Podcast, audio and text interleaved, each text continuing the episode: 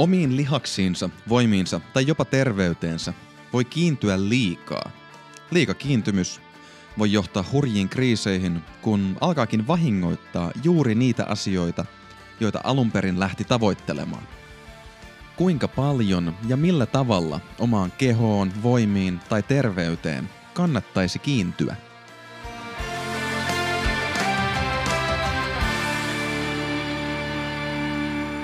Tervetuloa Voimafilosofi-podcastin jakson numero 77 pariin. Minä olen Jonne Kytölä. Kuulijoilta on tullut aika mukavaa palautetta. Instagramissa Iina laittoi storeissa jakoon podcastin kuuntelukokemuksia. Se oli oikein mukavaa. Ja sen lisäksi Aleksi heitti ihan tällaista palautetta viestillä, että pakko sanoa, että sun podcast on aivan absurdin hyvä. Itsekin tykkään paljon pohtia monesti hyvin teoreettisia asioita, joten tällainen vielä syvällisempi pohdinta on hyvin mielenkiintoista kuunneltavaa. Kiitos Aleksille ja kiitos palautteesta. Täällä itse kun näitä jaksoja äänittelee, niin uppoutuu aina yksityiskohtiin ja siihen, minkä kaiken voisi tehdä paremmin, joten kuulostaa ihan kivalle, että homma kuulostaa jollain tavalla toimivankin. No joo, jaksosta 72 on alkanut treeni- ja ravinnon ikuisuusongelmia käsittelevä sarja. Ja tässä on jonkinlaisena taustaajatuksena se, kun möyhitään monen jakson voimin erilaisia hankaliakin kysymyksiä. Se vanha, vanha ajatus siitä, että an ounce of prevention is worth a pound of cure, eli miten suorakäännös menisi, että unssi ennakointia on arvoltaan pauna hoito, hoitomenetelmää tai parannuskeinoa. No, käsittää jutun jujun. Eli jos vähän ennalta varautuu, niin voi säästyä aikamoisilta vaikeuksilta. Ja itselleni nämä ikuisuusongelmat, joista ollaan puhuttu tähän mennessä, ahdistus suhteessa omaan itseen, vieraantuminen muista ja ryhmäpaineeseen liittyvät kysymykset, merkityksettömyyden tuntu, itsereflektio, minäkuva. Nämä on sellaisia aina jatkuvasti läsnä olevia elementtejä elämässä ja mä en ole oikeastaan ikinä pohtinut niitä huolella.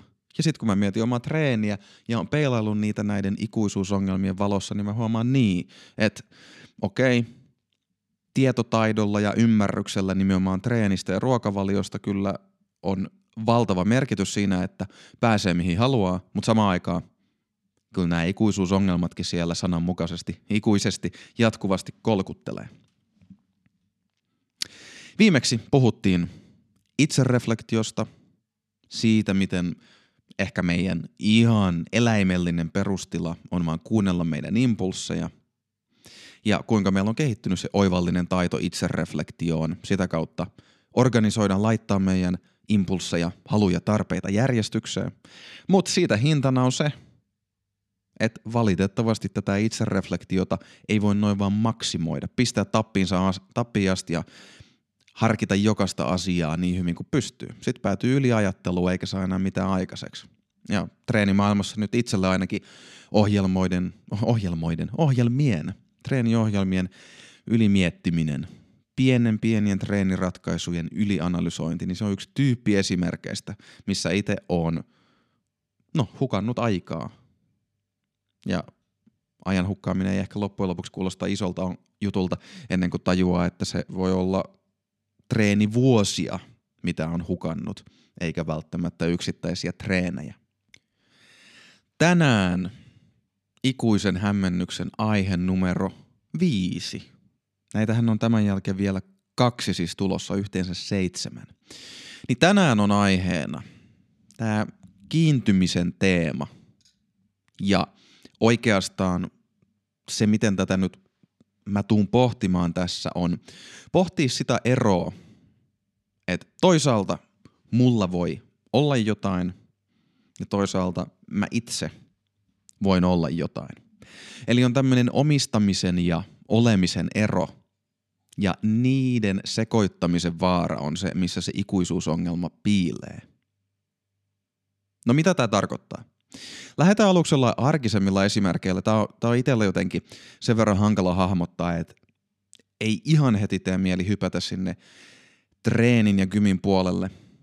Mutta katsotaan, eiköhän tämä tästä urkene. Eka arkinen esimerkki, jolla mä tätä hahmotan, on semmonen, että mitä jos on tyyppi, joka kokee, että hänen pitäisi olla vaikka kypsempi ja käyttäytyä ihailtavammin. Ja sitten päästäkseen tähän pisteeseen hän ostaa hienon auton. Ja nyt hän omistaa hienon auton. Sanotaan, että sillä tyypillä oli ne rahat jostain ilmestyy lompakkoon tyhjistä, vaikka ei nyt aleta miettimään sen monimutkaisemmin, että mistä ne rahat on peräisiä ja onko ne hankittu vaikka rehdillä työllä ja niin päin pois. Mutta joka tapauksessa tyyppi hankkii auton ollakseen kypsä ja ihailtava. Mutta onko se, että ajaa hienoa autoa, kypsyyden, ihailtavuuden, kunnioitettavuuden merkki? No aika monesti me varmaan voidaan omassa elämässämme tavalla tai toisella päätyä pohtimaan tai ajattelemaan niin, että toden totta joku tommonen ulkoinen asia, nyt klassinen naapurikateus tai kaverikateus, annoskateus sekin, se voisi olla hyvä esimerkki. Se, että hitsit, mä, mä oon nyt tehnyt jotenkin huono valinnan ja tuolla muulla on asiat paremmin, koska sillä on tollanen aineellinen juttu. Mutta mitä jos se tyyppi menettää sen auton? Onko se sitten taas jotenkin vähemmän kypsä ja vähemmän ihailtava? Ei mun mielestä. Mutta jos se ajattelee niin, tai jos itse päätyy ajattelemaan niin, että mun kypsyyteni, mun aikuismaisuuteni tai vakavasti otettavuus on kiinni siitä, minkälainen auto mulla on, niin sellaisissa tilanteissa, jos se auto multa vaikka lähtee, riippumatta mun omista päätöksistäni, niin mä oon aika pahassa, pahoissa ongelmissa. Sittenhän mä en koe enää olevani aikuismainen. Se on aika ison kriisin paikka. Ja sitten taas, jos mennään vähän syvemmälle tasolle, niin sanotaan vaikka, että henkilö on poliisi. Ja hän on erittäin mieltynyt tähän titteliin ja tähän ammattiin. Ja hänen minäkuvansa rakentuu tämän poliisiuden ympärille. Niin jälleen iso ongelma voi syntyä siitä, jos esimerkiksi tämän tyypin vähän huomaamatta ne asiat, mitkä nimenomaan häntä puhuttelee siinä poliisiudessa, on vaikkapa rehellisyys, kuuliaisuus ja rohkeus. Halu käyttäytyä rehellisesti, olla kuuliainen sille poliisien hierarkialle työyhteisössä, laki ja järjestys ja haluaa toimia sellaisissa tilanteissa, missä rohkeus on tärkeä arvo, niin haluaa toimia sellaisissa tilanteissa rohkeasti. Niin jälleen, jos tämä tyyppi ei huomaa sitä, että ne onkin noi asiat, jotka siinä vaakakupissa painaa, vaan ajattelee, että se on se poliisina oleminen. Ja sitten sanotaan, että tapahtuu joku työtapaturma ja se ammatti viedään häneltä pois. Niin jälleen jos on kiinnittynyt, jos on ajatellut, että minä olen poliisi, minä ikään kuin omistan sen poliisina olemisen omassa elämässäni. Se on se, mitä minä olen, kuka minä olen. Jos se vedetään pois, niin kuin matto jalkoja alta, niin jälleen on kriisin paikka. Jos ei ole huomannut, että hei, ehkä siellä taustalla on jotain muuta, jotain syvempiä asioita, jotka ei niinkään koske sitä, että mikä titteli tai ammatti mulla on, Puhumattakaan siitä, että se olisi se auto vaikkapa. Että siellä taustalla on jotain muuta. Syvempiä kysymyksiä siitä, kuka mä olen, kuka mä haluan olla. Ja esimerkiksi ehkä tämä poliisi hyvällä tuurilla voisi oivaltaa sen, kun se kriisi saapuu, kun se ammatti häneltä viedään, että ei se ollutkaan loppujen lopuksi ammatti, vaan se oli noin syvemmät asiat – mulle tärkeät arvot ja itse asiassa nyt mä voin alkaa jo kysyä itseltäni, että vaikka se ammatti multa vietiin, niin miten mä voin jatkaa niiden arvojen toteuttamista tästä eteenpäin. Mut sit Kymin puolella samoja kysymyksiä. Mulla voi jo olla lihakset.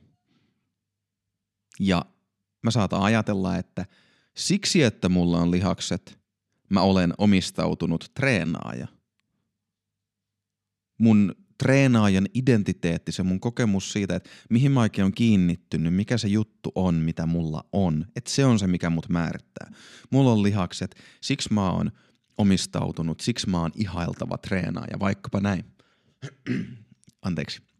Niin. Jälleen se kysymys nousee esiin, että mitä siinä kohtaa tapahtuu, jos vaikkapa sairastuu. Sairastuu pidemmäksi aikaa ja oikeasti menettää merkittävän määrän siitä tärkeästä lihasmassastaan. Onko sitten enää omistautunut treenaaja? Onko sitten enää ihailtava treenaaja?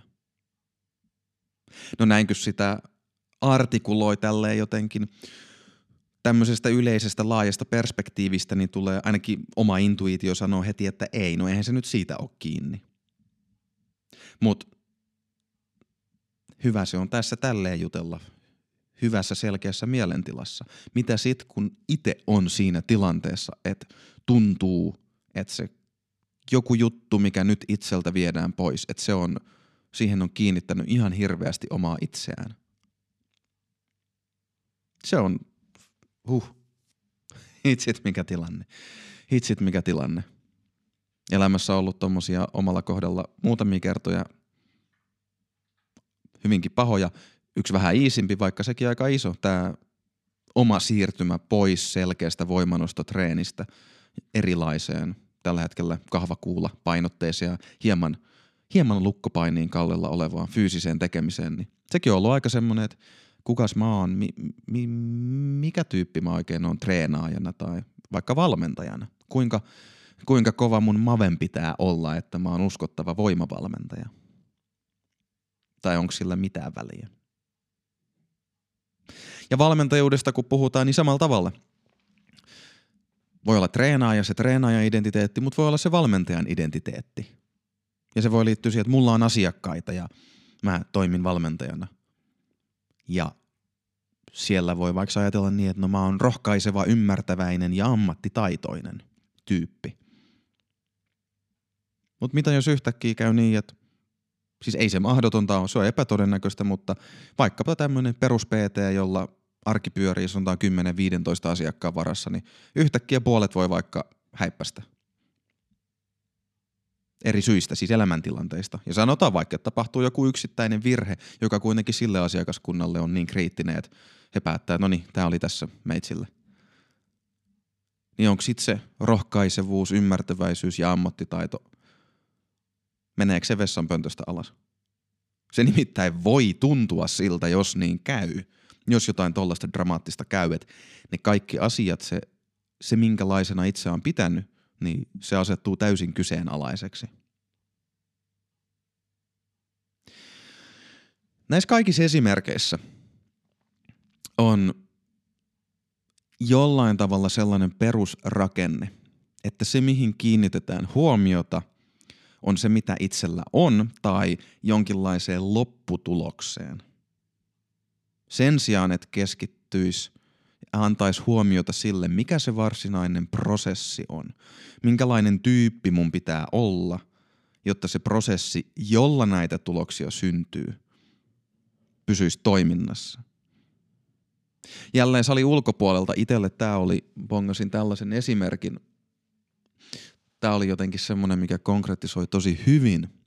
Oli ajatus lääkäristä, joka menee vastaanotolle ja joka päivä hän alkaa vastaanottaa asiakkaita, potilaita, mutta missään kohtaa ei hänellä ole semmoinen ajatus, että se päivä olisi jotenkin hyvä tai huono, jos joskus on viisi asiakasta ja se on hirmu hankalaa, ja jo, menee paljon aikaa kunkin asiakkaan kanssa ja jonain päivänä tulee 20 asiakasta, jotka okei, okay, perusjuttuja helppo hoitaa, että jotenkin se viisi olisi huonompi tai parempi kuin se 20, vaan se on, se on vaan sitä duunia. Minä olen lääkäri, mun tehtävä on yrittää auttaa niitä ihmisiä, jotka mun vastaanotolle tulee. Mä autan sen verran, kun mä ehdin, sillä hyvä, päivä pulkassa, seuraava päivä tulee. Niin Tämä on jotenkin hyvin erilainen näkökulma kuin se ajatus, että no mulla pitää olla auto, mulla pitää olla lihakset, mulla pitää olla tietynlainen tai tietty määrä asiakkaita.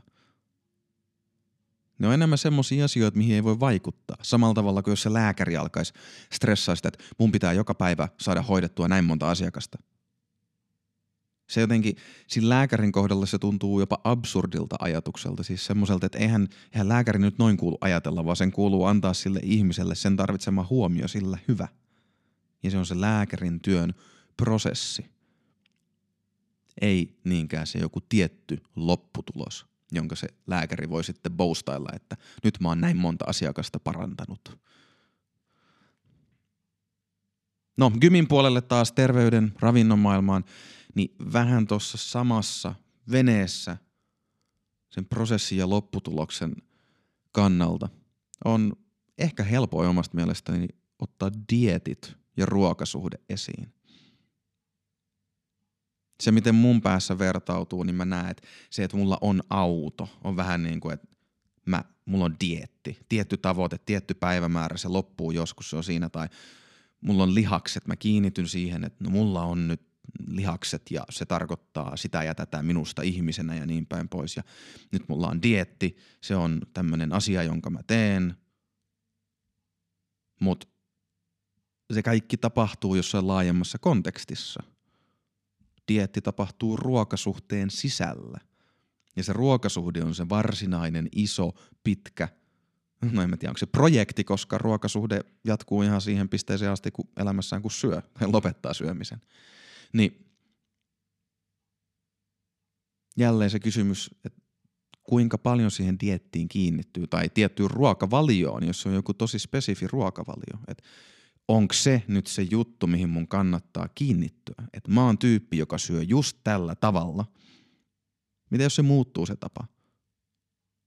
Mitä jos viiden vuoden ajan rakentaa merkittävän osan elämäntavastaan ja identiteetistään siihen, että on vaikka keto-vegaani. Ne ei, mulla ei ole mitään ketodiettejä tai vegaanidiettejä vastaan, mutta ihan vain esimerkkinä, koska se on niin rajattu ja tarkka. Ja sitten yhtäkkiä tulee tilanne, että se ei enää onnistu. Mitä sitten? Kannattiko siihen kiinnittyä niin hirveästi? Ja jos ei, niin mitä se on, mihin olisi kannattanut kiinnittyä? Tässä nyt ennen kuin edetään vähän syvemmälle tähän aiheeseen, niin haluan nostaa esiin vielä sen, että tässä on kaksi tasoa jotka on koko ajan läsnä. Toinen on konkreettisempi ja toinen on vähän abstraktimpi. Mutta toisaalta konkreettisella tasolla me tosiaankin voidaan kiintyä hyvin yksinkertaisiin aineellisiin asioihin typerällä tavalla. Lapsina, lapsina me ollaan varmasti tehty sitä paljon, että kiintyy vaikka siihen leluautoon tai aikuisena sitten oikeaan autoon. Et se on ihan hirmu tärkeä juttu se auto. Ja jollain tavalla sokeudessaan ei ymmärrä sitä, että ei se auto itsessään ole välttämättä se tärkeä asia, vaan pienenä lapsena se, mikä on oikeasti tärkeää, on se, että saa leikkiä. Ja on kivaa leikkiä. Niin voi noihin tosi aineellisiin konkreettisiin asioihin kiinnittyä mahdollisesti liiaksi. Mutta sen lisäksi abstraktimmalla tasolla voi kiinnittyä myös omaan minä-kuvaansa liiaksi – se rehellinen kuuliainen ja rohkea poliisi tai omistautunut treenaaja tai rohkaiseva, ymmärtäväinen ja ammattitaitoinen koutsi. Ja siis näissä kaikissa tapauksissa se, että nämä henkilöt pitää itseään sellaisena. Jos mä vaikka koutsina pidän itseäni rohkaisevana, ymmärtäväisenä ja ammattitaitoisena, ja mulla on tosi tärkeää se, että mä näen itseni sellaisena, niin mulla voi olla aika kova paikka sitten, jos vaikka mun valmennettavat alkaa vähän antaa mulle semmoista palautetta, että hei, sä oot, tiedätkö toi on toi yksi juttu, mitä sä teet, mutta sä teet sitä aika usein, se on aika lannistavaa. Mulla tulee sellainen olo, että mä en oikein tykkää treenistä. Niin siinä kohtaa mä voin olla vaikka, että voi, mä, mä voin haluta sulkea pois ton koko ajatuksen. Mä en halua kuunnella. Tai jos mä kuuntelen, niin siinä on aika ison kriisin paikka. Jälleen, kun mä oon ajatellut, että Mulla on se mun minäkuva. Se on se, minkä varassa mä etenen, siihen mä kytkeydyn, siihen mä hmm, hirttäydyn.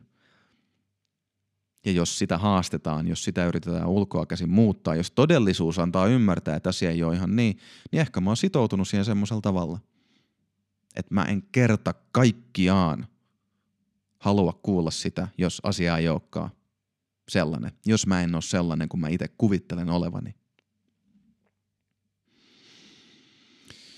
No siinä. Mm, toivottavasti tämä nyt menee niinku perille. Ja mä en tarkoita tätä silleen, että olisi jotenkin, mulle tämä on jotenkin vaikea käsittää noiden, vaikka mä noita esimerkkejä tuossa istinkin, iskinkin pöytää ison kasan, niin silti mä huomaan, että siinä on joku semmoinen, että se, se on niinku liukas ajatus. Tai jotenkin sanoilla, vaikka mä tiedän, että mä ilmaisen tämän jotenkin aika omasta mielestäni selkeästi, niin se, että se oikein uppoisi tuohon omaan kokemukseen, omaan fiilikseen, niin se ei ole ihan helppo juttu. No,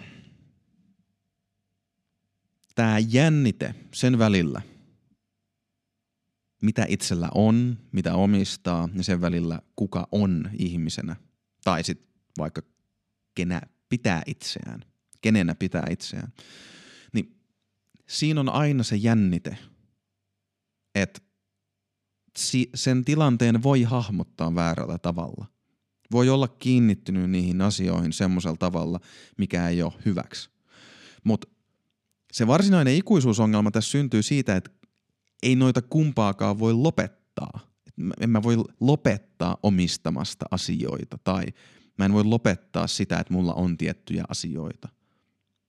On mahdotonta elää. Mä, mä tarvitsen vaikka ihankin niin perusasioita, mä tarvitsen juomavettä ja ruokaa.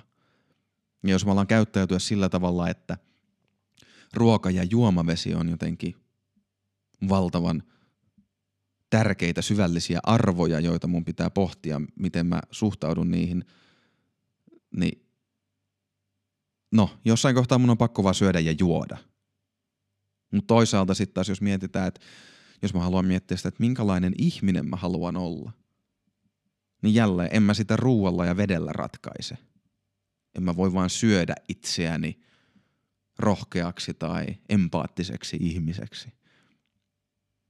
Ja noin kysymykset on aina läsnä. Mitä mä omistan, millä tavalla, miten mä oon kiintynyt niihin mun omistuksiin ja minkälainen mä oon. Minkälainen mä haluaisin olla. Mennään nyt sitten vielä tarkemmin siihen, miten tämä omistamisen ja olemisen jännite voi tulla esiin salilla ja terveydessä se, miten mä hahmotan tätä jotenkin vähän niin kuin eri tasoisten salilla kävijöiden tai terveydestä huolta pitävien tyyppien näkökulmasta. Ja nämä nyt on tämmöisiä tosi karkeita esimerkkejä, mutta mennään niiden varassa. Ehkä niistä hahmottuu jotain.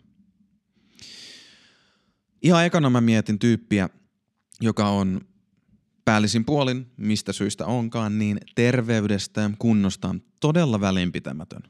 Ei arvosta liikuntaa, ei kiinnosta liikunta. Syö miten sattuu, mitä haluaa, milloin huvittaa, nukkuu huonosti. Ja tässä mielessä on terveytensä ja kuntonsa hoitamisen kannalta ihan täys vasta-alkaja. Tai oikeastaan ei edes vielä vasta-alkaja, koska ei ole aloittanut sitä prosessia. Mutta sanotaan, että sitten hän havahtuu siihen, että hei, nyt vaikka on kolme vitonen tai no eri kohdassa ihmisille voi alkaa valjeta se, että en mä kyllä voi itse asiassa mun omaa kroppaani tällä tavalla kohdella ainakaan, jos mä haluan olla paremmassa kunnossa vielä myöhemmällä iällä. Tulee jonkinlainen havahtuminen siihen, että hei, tämä kroppa, jonka mä oon jollain tavalla omistanut, pitänyt sitä omanani, että mä voin tehdä sillä mitä mä haluan. Se on vaikka ruoan näkökulmasta, se on impulsiivisen mielihyvän kanava, lähde. Et mä voin laittaa suuhun hyvänmakuisia juttuja, ja sillä ei ole mitään väliä, miten se vaikuttaa mun kehoon, koska tää on mun kroppa, mä voin tehdä sillä mitä mä haluan ja ihan sama. Mutta sitten tuleekin havahtuminen, jonkinlainen herääminen, että hitsit, en mä voi enää elää näin. Ja tässä tapahtuu jo semmoinen askel, että hetkonen, mä en esimerkiksi omistakaan mun kroppaa ihan semmoisella tavalla, kun mä saattaisin ajatella. Että se kroppa toimii omilla tavoillaan, se reagoi omilla tavoillaan ja sillä mitä mä teen on seurauksia. Ja joskus semmoisia seurauksia, mistä mä en tykkää ja joskus semmoisia seurauksia, mistä mä tykkään. Ja kaikki kysymykset aikavälistä siitä, että no kuinka paljon pitäisi herkutella ja, tai kuinka paljon voi herkutella tai kuinka paljon kansi harrastaa liikuntaa niin päin pois. Ne alkaa hahmottua tässä pikkuhiljaa. Sitten aikaa kuluu ja esimerkiksi yhdellä mun asiakkaalla, joka ei aiemmassa elämässään ole ihan hirveän aktiivinen liikkuja ollut, niin hänellä on tullut sitten tästä seuraavan tason oivallus. Useamman intensiivisen, innostuneen salitreeni kuukauden jälkeen on tullut tämmöinen mielenkiintoinen tilanne, että kunto on kasvanut paljon, se treenin rutiini on iskostunut hyväksi. Sitten tuli flunssa, ei päässyt salille, ei päässyt treenaamaan. Ja sitten tuli havainto, että hetkone, nyt kun mä en päässyt treenaamaan, vaikka flunssa alkaa olla jo selätetty, niin nyt mun unenlaatu on alkanut kärsiä ja mulla on sellainen, että mun on, niinku, mun on saatava mun kroppa liikenteeseen. Niin tässä ikään kuin tulee sitten uusi oivallus siitä, että hetkonen jälleen mä en, mä en omistakaan kroppaani ihan semmoisella tavalla, kun mä oon ajatellut, että nyt se kaikki treeni ja muu, mikä on ollut kivaa ja jees, niin nyt mulle paljastui, kun mä oon hypännytkin siihen kelkkaan, että – mä en ehkä enää voi tai halua hypätä siitä kelkasta pois. Että mun unenlaatu kärsii. Stressitasot nousee. Mä alan tehdä huonompia valintoja. Mä oon kärttysämpi. Parisuhde kärsii. Stressaan enemmän, niin alkaa ahdistaa enemmän ja niin päin pois. Jälleen uusi oivallus siitä, että se miten mä oon kiinnittynyt tähän mun kroppaan, vaikka tähän orastavaan treenaajan identiteettiin, niin sekä ei ole ihan semmoinen kuin mä oon ajatellut. Ja sitten vielä pidemmälle. Sanotaan, että treenaa vuosia ja tulee vähän himotreenaajaksi. Ehkä treeniriippuvuus alkaa vähän kolkutella ovella. Ja sen myötä, vaikka voi muitakin ongelmia tulla, niin sanotaan, että alkaa tulee loukkaantumisia. Ja alkaa rajoittaa omaa elämäntapaansa sellaisilla tavoilla, mitkä jos pääsis vähän pomppaamaan ulos siitä omasta himotreenikuplastaan, niin näkisi, että nämä ei ehkä palvelekaan mun elämää pitkällä aikavälillä. Sitten jos siellä havahtuu, että hetkone, nyt mä oon muuten treenannut vuosikausia liian kovalla intensiteetillä, mulla tulee kroonisia vammoja, mikä niistä ei oikein ikinä kunnolla parane, mun ihmissuhteet on ehkä alkanut rajoittua, kapea-alaistua. Mä en enää nauti treenaamisesta niin paljon, musta vaan tuntuu, että mun on pakko tehdä sitä. Niin sit jos tähän havahtuu, niin jälleen tulee se oivallus, että mä en muuta enää voikaan elää just tällä tavalla. Mä oon taas ollut kiinnittynyt mun treeniin, mun kroppaan sellaisilla tavoilla, mitkä ei palvele mua. Tällä tavalla se jatkuva ikuisuusongelman läsnäolo tulee esiin. Että sitten jotenkin pää, ei ole jotain yhtä ratkaisua siihen, että nyt mä löydän sen hyvän tason kerran liikkua ja treenata ja kiinnittää huomiota kehoon ja niin päin pois. Ei vaan kerta toisensa jälkeen siihen voi kiinnittyä liikaa tai olla näkemättä sitä, mikä se jutun juju on.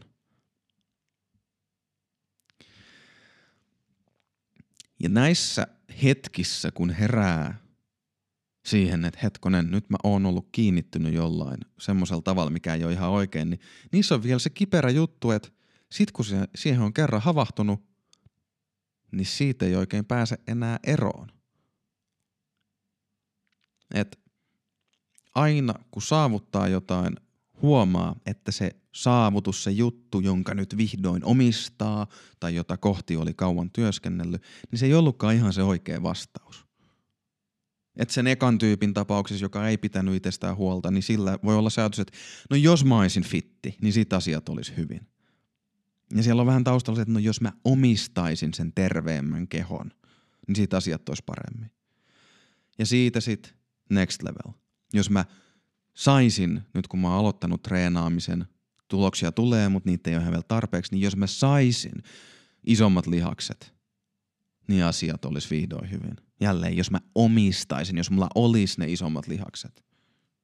Tai himotreenaajana, niin jos mä oppisinkin, jos mä, jos, jos mä treenaisin tasapainoisemmin, niin voisinko mä sitten saada jotenkin parempia tuloksia. Ja jälleen sitten siellä on se, että jos mä jotenkin nyt vihdoin löytäisin sen yhden oikean tasapainon, jos minulla vihdoin voisi olla se treenitasapaino.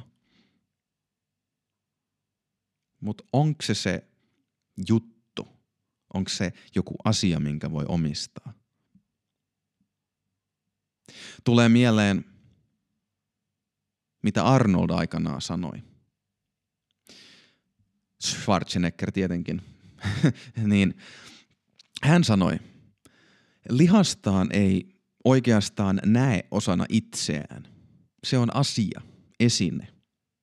Sitä katsoo kuin esinettä ja miettii, että sen pitää olla pidempi, hauiksen tuosta kohtaa tai ojentajan paksumpi tuosta kohtaa. Sitä katsoo, eikä se edes tunnu kuuluvan itselle. Se on kuin veistos.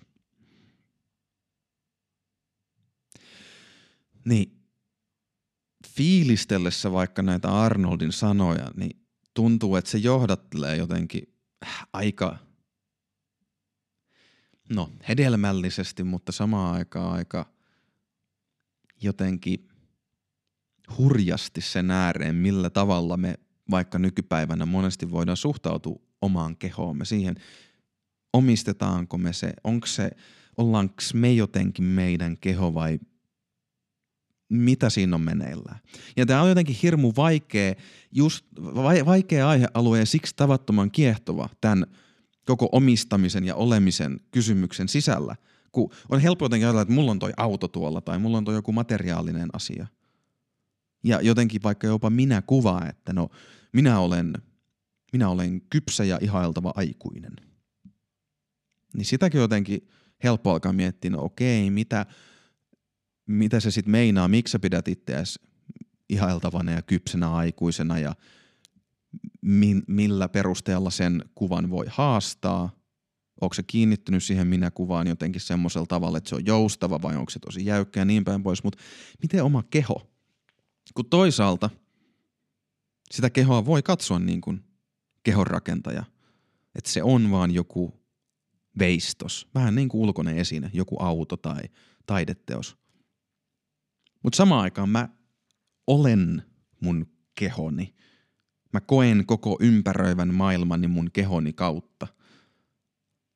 Ja sanopa kuka nyt mitä tahansa siitä, että me ollaan sieluja tai mieliä ensisijaisesti, niin no itseäni puhuttelee sellaiset kognitiotieteiden puolella nousevat näkökulmat, jossa aletaan ymmärtää, että itse asiassa keho on se pelikenttä – jossa me toimitaan. Ei mitenkään kylmän luonnontieteellisesti, vaan vaan sille, että koko meidän kokemus on tästä meidän kehosta kiinni. Ja siinä kiinni. niin toisaalta mulla on keho, toisaalta mä olen mun keho. Se on jotenkin vaikea vyyhtitä, että miltä tavalla mun sit pitäisi kiinnittyä mun kehoon, mikä on oikeanlainen suhde siihen. Onks, onks mä ne mun lihakset? Ne on tosi konkreettisia – tai onko mä mun voimani. Se ei ole ihan niin konkreettinen juttu, se on vähän abstraktimpi. Ihan senkin puolesta, että katsomalla jotain tyyppiä ulkoa käsin, niin et sä ihan tarkkaan voi päätellä, kuin vahva se on. Voimanostaja voi olla aika tavallisen jantterin näköinen, mutta nostaa aika paljon enemmän rautaa kuin tosi iso kokoinen kehonrakentaja.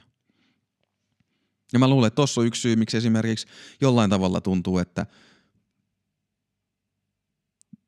voimaa ehkä jollain tavalla arvostetaan enemmän toisinaan kuin puhdasta lihasmassaa tai kehon ulkonäköä treenipiireissä. Että tämmöinen suorituskyky vastaan ulkonäkö. Niin siinkin näkee jo tämän, että me treenaajina tai terveydestä kiinnostuneina ihmisinä tai muina, niin mekin painitaan tämän kysymyksen kanssa, että no mikä se on se aitos, mikä se on se syvällinen juttu siinä, onko se se ulkonäkö vai olisiko sittenkin se voima tai fyysinen suorituskyky tärkeämpää. Ja mä näen, että siitä voi heittää vielä sitten sen seuraavan pointin, että no onko se se voima tai fyysinen suorituskyky, niin jotkut ne abstraktimmat asiat, vai onko jotain vielä syvällisempää. No, näihin lihaksiin ja voimaan, mä voin suhtautua niihin sillä tavalla, että mä omistan ne. Että ne, ne on jotain, mitä mulla on. Ja mä en suoralta kädeltä sanoisi, että se on ihan väärinkään. Enemmän se kysymys on, että mä en, su- mä en suhtautuisi sillä tavalla niihin, että ne on se, kuka minä olen ja sillä hyvä. Mutta ne on osa sitä, kuka mä oon tai millainen mä oon, mitä mulla on. Ja ainakin se kysymys, että miten mä voisin nauttia niitä jotenkin, niistä jotenkin viisaasti, niin se on mun mielestä hyvä kysymys. Ei semmonen, että mä en yhtään saisi välittää mun lihaksista, koska se on niin pinnallista ja maallista. Mutta enemmän se, että millä tavalla mun kannattaisi suhtautua niihin, millä tavalla kiinnittyä niihin. Esimerkiksi millä tavalla mun kannattaa suhtautua mun lihasmassaan senkin puolesta, että se, että mulla on ihan hyvä määrä lihasmassaa helpottaa mun diabeteksen hoitoa aivan hemmetisti. Tai jos mennään sinne toiselle puolelle. Jos mä en kysykään se, että mitä mulla, sitä mitä mulla on tai mitä mä omistan, niin kuka mun pitää olla? Tai millaiseksi mun pitää muuttua? Jos mä vaikka arvostan lihaksia ja voimaa. Pitääkö mun olla kurinalaisempi? Pitääkö mun oppia kuuntelemaan omaa kehoani enemmän? Pitääkö mun olla tietotaitoisempi tässä nimenomaisessa asiassa? Tai vaikka egoistinen ja häikäilemätön? Olisiko siitä hyötyä, jos mä vieraantuisin mun kehosta? Vähän niin kuin oma, omasta mielestäni toi Arnoldin kommentti viittaa siihen – jos mulle lihakset ja voima on ihan hirvittävän tärkeitä, niin minkälaiseksi mun todella pitää muuttua? Tiedänkö mä, mitä se vaatii? Ja haluanko mä muuttua sellaiseksi? Et osaanko mä erottaa toisistaan sen, mikä mun suhde on siihen, mitä mulla on, verrattuna siihen, kuka mä oon tai keneksi mä oon muuttumassa tai keneksi mä haluan muuttua. Haluanko mä olla mieluummin terve ja vahva vai haluaisinko mä olla mieluummin henkilö, joka vaalii terveyttä ja voimaa, vaikka mä joutuisin sairauden tai heikkoiden kouriin. Ja mitä eroa on olla terve ja vahva ihminen verrattuna tyyppiin, joka ehkä on välillä sairas, välillä heikko, mutta silti pyrkii tilanteesta riippumatta kohti terveyttä ja voimaa. Isoja kysymyksiä. Enkä tiedä vastauksia. Mutta ehkä se ei nyt ole tässä pointtikaan. Filosofiassahan aina yleensä on tärkeämpää ne hyvät kysymykset ennemmin kuin selkeät vastaukset. Siitä sitten vaan pohtimaan, vähän itse reflektoimaan toivottavasti tasapainoisella tavalla, että mikä oma suhde on vaikka siihen kroppaan. Jos on treenaa ja treenaa kovaa, niin mikä suhde on siihen omaan suorituskykyyn tai kehon ulkonäköön. Tai ruoka ja ravintoon.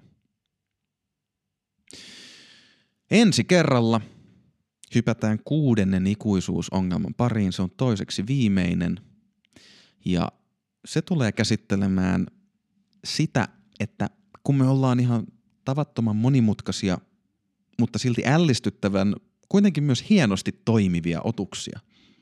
Me jollain tavalla pystytään itse organisoimaan itsemme ja meissä tapahtuu paljon kaikenlaista meidän sitä itse tietämättä, mikä ylläpitää meidän elämää ja hm, parhaimmassa tapauksessa vaikka terveyttä ja hyvinvointia, niin tämän hienon kyvyn takia, sen takia, että me voidaan sopeutua, mukautua meidän ympäristöön, niin just niiden kykyjen takia me voidaan myös ampua itseämme jalkaan todella pahasti, jos nämä samat prosessit, jotka ylläpitää meitä ja auttaa meitä, niin jos ne kääntyykin meitä vastaan niin lähdetään katsomaan, mitä tapahtuu, kun tällainen parasiitin kaltainen prosessi alkaa meidän mielessä ja miten se voi johtaa meidän terveyden tai voiman tai vaikkapa sen lihastenkin hankinnan ihan väärille urille. Mistä siinä on kyse? ja mitä sille voisi tehdä. Otetaan siitä selvää ensi kerralla. Kiitos kuuntelusta. Jos jakso sai ajatukset liikkeelle tai opit jotain uutta, niin rohkaisen jakamaan jakson somessa tai vinkkaamaan sen ystävälle, hyvän saan tutulle tai vaikka sitten vihamiehelle. Lisäksi olisi mainiota, jos hyppäisit mukaan seuraamaan meikäläistä Instagramissa at jonne-voimafilosofi, sillä mä olisin kiinnostunut kuulemaan sun omin sanoin, että mitä ajatuksia tai kysymyksiä sulle jäi tästä jaksosta. Se tältä erää. Kuulemiin.